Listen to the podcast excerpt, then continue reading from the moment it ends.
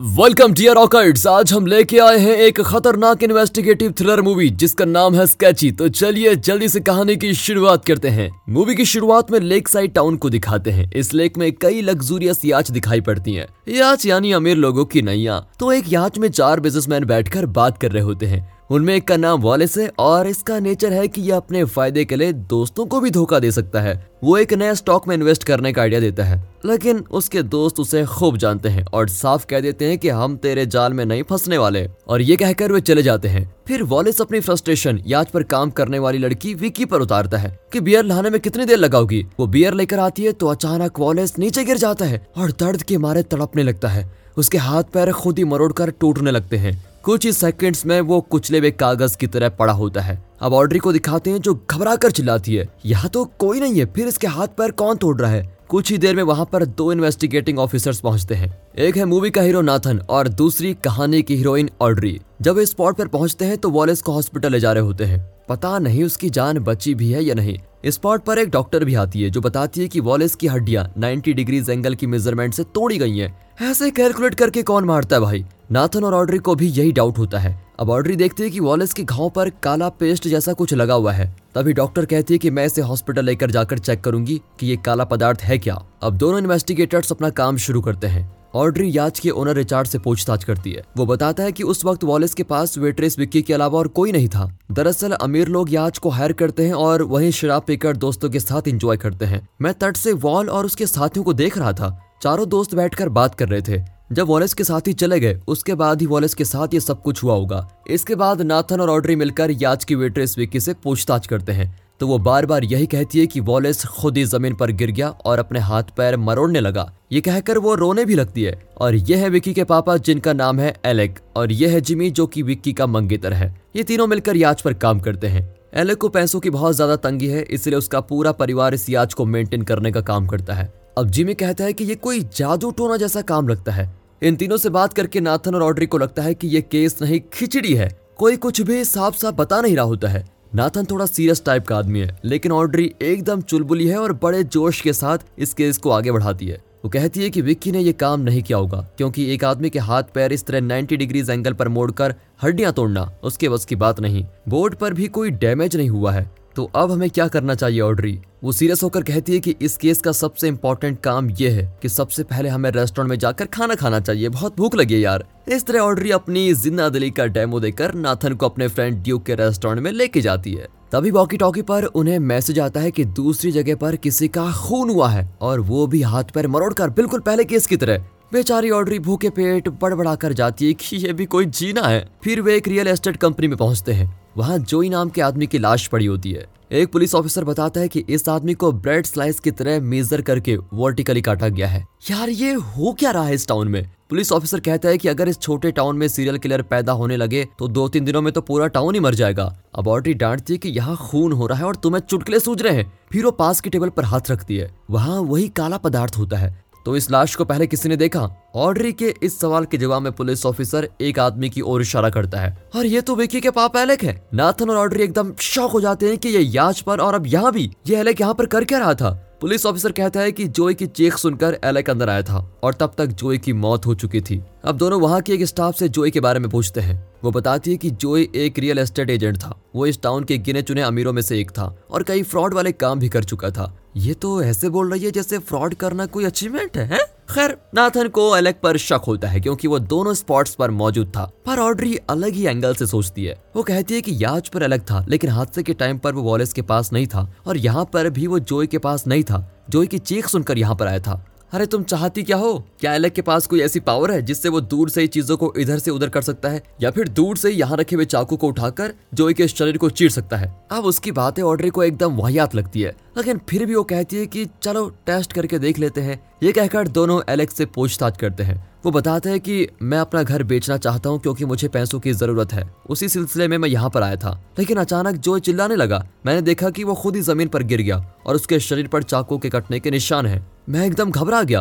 वो बहुत ही सीरियस होकर बता रहा होता है, लेकिन ऑड्री उसे उकसाने की कोशिश करती है। वो कहती है कि तुम अपनी बेटी से इतना काम करवाते हो और ऊपर से घर भी बेचना चाहते हो। बेटी के फ्यूचर के बारे में तुम्हें जरा भी फ़िक्र है कि नहीं? हमें तो तुम पर ही शक है। इस तरह वो एलेक को गुस्सा दिलाती है। एलेक बर्दाश्त की हद पार कर जाता है और टेबल पर ज़ोर से पीटता है कि तुम लोग इन्वेस्टिगेटिंग ऑफिसर्स नहीं, पागल हो। एक और शब्द कहा तो तुम्हारे सीनियर से कंप्लेंट कर दूँगा। अब नाथन ऑर्डरी को अकेले में ले जाकर पूछता है कि ये तुम क्या कर रही थी?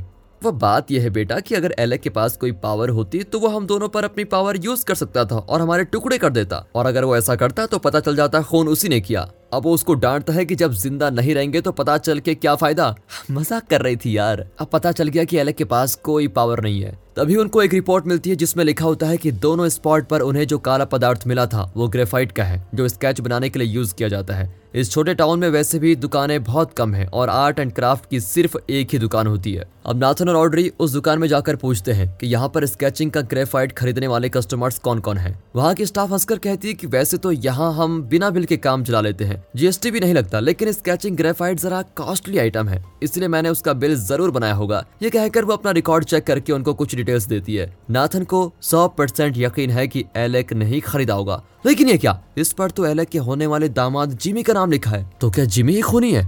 मुझे लगता है कि एलेक्स जिमी को उतना पसंद नहीं करता और उसे डांटता रहता है और उससे बदला लेने के लिए जिमी खून कर रहा है और उसका इल्ज़ाम एलेक पर लगाना चाहता है। लेकिन अगर उसके पास कोई पावर है तो हमें दूर से ही उसे हैंडल करना होगा। इस तरह अपनी थ्योरी बनाकर ऑड्री अपने दोस्त रेबेका से मिलती है। वो उसे एक गन देकर कहती है कि हम एक आदमी से मिलने वाले हैं। अगर तुम्हें लगे कि हमारी जान को खतरा है तो तुम तुरंत उस आदमी पर बेहोशी की दवा शूट कर देना। वो तो मैं शूट कर दूँगी मेरी जान, ये तो मेरा फेवरेट टाइम पास है। लेकिन मुझे कैसे पता चलेगा कि तुम्हारी जान को खतरा है या नहीं? अब ऑड्री कहती है कि अगर बात करते करते हम ज़मीन पर गिर गए या हमारे हाथ पैर अपने आप टूटने लगे तो समझ जाना और तुरंत उसे शूट कर देना समझी। इस तरह उसे समझा बुझा कर दोनों जिमी से मिलने जाते हैं। पूछताछ के दौरान वहाँ जो भी होता है, वो किसी ने एक्सपेक्ट नहीं किया होगा। बात करते करते जिमी को अजीब फीलिंग्स होती है। वो टेंशन में अपना हाथ मुँह पर रखता है और जब हाथ निकालता है तो उसका मुँह गायब। ऐसा लगता है मानो उसका मुँह मिट गया।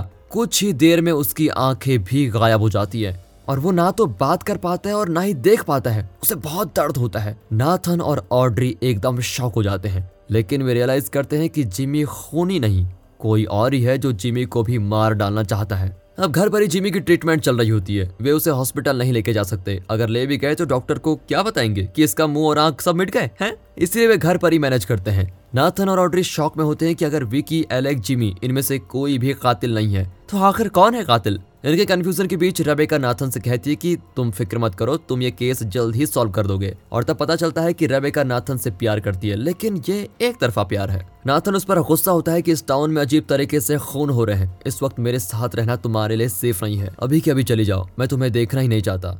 ओ सुन गोली चलाने के लिए तुमने बुलाया था। अब तुम्हारा काम हो गया तो मेरा मुँह नहीं देखना चाहते। वाह हाँ, मैं जा रही हूँ। आगे से कभी बुलाना मत समझे।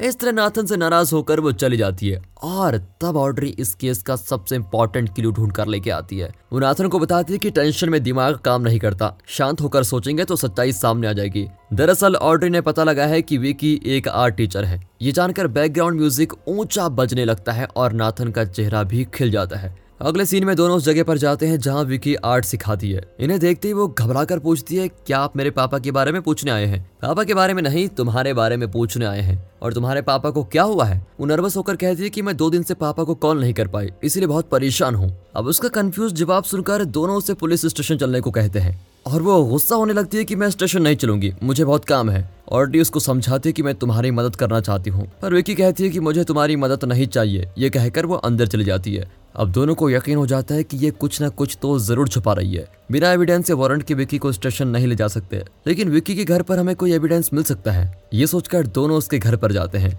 फ्रंट डोर लॉक्ड होता है, इसलिए वे बैक डोर पर जाकर देखते हैं। वहाँ का ताला पहले से ही टूटा हुआ है। लगता है कोई अंदर घुसा है। दोनों धीरे से अंदर जाते हैं। वहाँ पर एक गैरेज जैसी जगह होती है जो पेपर्स स्केचेस से भरी पड़ी है। कुछ स्केचेस नीचे पड़े होते हैं और कुछ दीवार पर चिपकाए गए हैं। दोनों आगे बढ़ते हैं। तो ज़मीन पर पड़े हुए एक स्केच पर उसका पैर पड़ जाता है। और तब अचानक वहाँ पर रखा हुआ एक फ्लावर वेस्ट फटकर बिखर जाता है। एड्री के हाथ और पैर कांपने लगते हैं। उस जगह को देखकर दोनों रियलाइज़ करते हैं कि कोई बैक डोर को ताला तोड़कर अंदर आया और जल्दी जल्दी कुछ चीज़ें लेकर चला गया। शायद कोई चोर था। इनकी बातचीत के बीच ऑड्री दीवार पर चिपके हुए स्केचेस को देखती है। अरे नाथन, ये तो तुम्हारा स्केच है। ये कहकर वो स्केच पर थपथपाती है। अगले सेकेंड नाथन दूर जाकर गिरता है। दोस्तों, आप समझ गए ना कि ये क्या हो रहा है? वो दोनों भी समझ जाते हैं और एकदम चौंक जाते हैं। मतलब जिनके स्केचेस बनाए जाते हैं, उनके साथ वही होता है जो उनके पेपर स्केच के साथ किया जाता है। ऑड्री एक्सप्लेन करती है कि वॉलेस का स्केच बनाकर उस पेपर को मेजर करके फोल्ड किया गया। इसलिए उसके हाथ पैर टूट गए और वो भी 90 डिग्री एंगल्स पर। जोई का स्केच बनाकर उसे कट किया गया था। इसलिए उसका शरीर भी ब्रेड स्लाइस की तरह कट किया और फिर जिमी के स्केच पर उसका मुँह और आँखें मिटा दी गई। तभी उसका मुँह और आँखें गायब हो गई।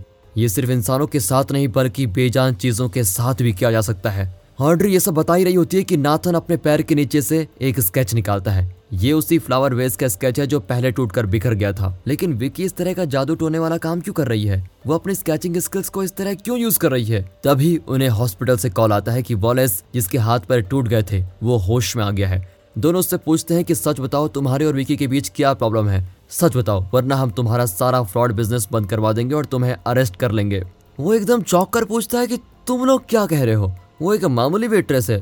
मेरी उससे क्या प्रॉब्लम हो सकती है? दरअसल मुझे याच के ओनर रिचार्ड पर शक है और तभी एक ज़बरदस्त खुलासा होता है। दरअसल रिचार्ड अपनी याच में इलीगल ड्रग्स वगैरह स्मगल करता है और गैम्बलिंग भी चलाता है। वॉलेस उसके जाल में फंस चुका था और उसे रिचार्ड को लगभग तीन मिलियन डॉलर्स देने थे। पर मेरे पास उतनी बड़ी रकम नहीं है, इसलिए शायद रिचर्ड ने मेरे साथ ऐसा किया होगा। वे पूछते हैं कि रिचर्ड ने जोई को क्यों मारा? तब वॉलेस बताता है कि रिचर्ड इस टाउन के रियल एस्टेट बिज़नेस पर कब्जा करना चाहता है। शायद इसलिए उसने जोई को मार डाला। तो क्या रिचर्ड ही खूनी है? अपने अंदर के जासूस को जगाइए और कमेंट्स में बताइए। यहाँ कहानी में नाथन और ऑड्री को इन्फॉर्मेशन मिलती है कि विकी को अरेस्ट कर लिया गया है। दोनों उससे मिलने जाते हैं। पहले तो वो एकदम इनोसेंट वाली एक्टिंग करती है, लेकिन वे पूछते हैं कि तुमने अपने मंगेतर का स्केच क्यों बनाया? ये सुनकर वो रोने लगती है और पूछती है कि जिमी को क्या हुआ? और तब असली बात सामने आती है। एक दिन याच में काम करते हुए विकी एक एनिमल का स्केच बनाती है और रिचर्ड को दिखाती है। वो डांटता है कि काम के वक्त स्केच क्यों बना रही हो? ये कहकर वो स्केच को मसल कर फेंक देता है। पर वो एनिमल जिसका स्केच विकी ने बनाया था, वो भी बिल्कुल उसी पेपर की तरह सिकुड़ कर पड़ा होता है।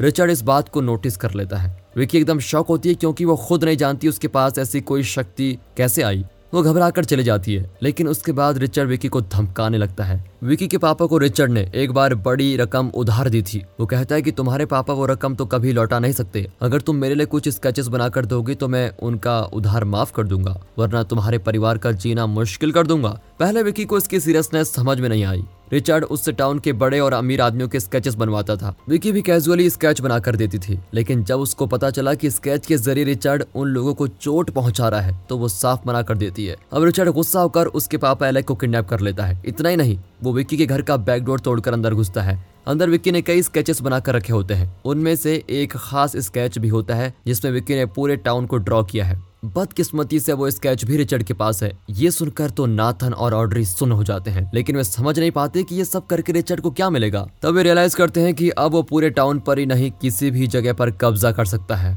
दरअसल रिचर्ड ने जोई से कोई बड़ी जगह मांगी थी, लेकिन जब जोई ने इनकार कर दिया तो उसने जोई को मार डाला।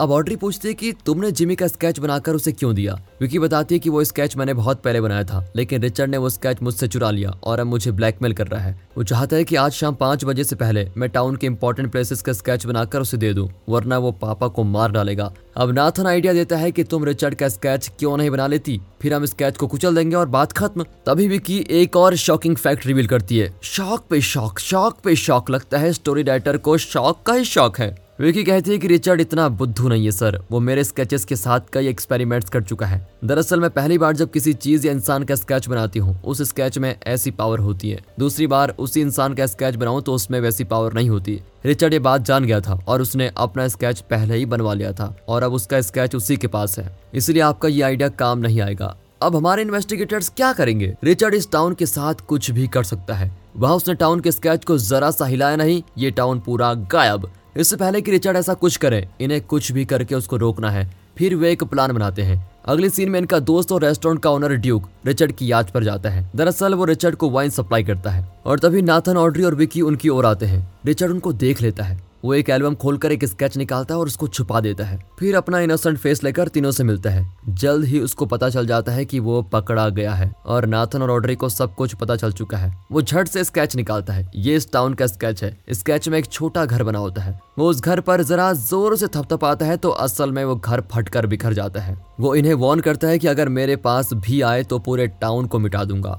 सब घबराए हुए होते हैं। लेकिन अचानक रिचर्ड ऐसे नीचे गिर जाता है जैसे किसी ने उसको थप्पड़ मार कर गिरा दिया हो। सब मुड़कर देखते हैं तो पता चलता है कि जब यहाँ रिचर्ड इन्हें धमका रहा था तो ड्यूक ने विकी के पापा एलेक को छुड़ा लिया। इतना ही नहीं, रिचर्ड ने जो अपना स्केच छुपा कर रखा था, ड्यूक उससे भी चुरा लाया और स्केच को थप्पड़ मार देता है।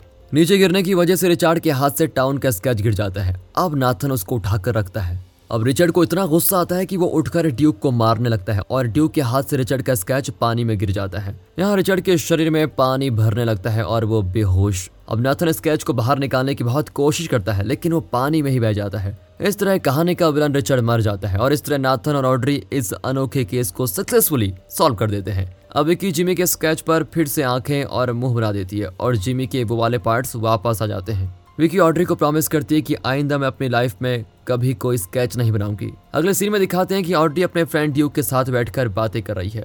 दूसरी ओर, नाथन रेबिका के प्यार को इग्नोर करने के लिए उससे माफ़ी माँगता है। और इस तरह ट्विस्ट एंड टर्न से भरी ये मूवी यहाँ पर खत्म होती है। तो दोस्तों, क्या ख्याल है इस मूवी के बारे में? कमेंट्स में ज़रूर बताइएगा। और अगर ये आपको मूवी अच्छी लगी हो वीडियो अच्छी लगी हो एक्सप्रेशन अच्छा लगा हो स्टोरी अच्छी लगी हो तो लाइक कीजिए और चैनल को सब्सक्राइब मिलता है अगली मज़ेदार मूवी में, तब तक के लिए गुड बाय अपना ख्याल रखिए and finally thanks for watching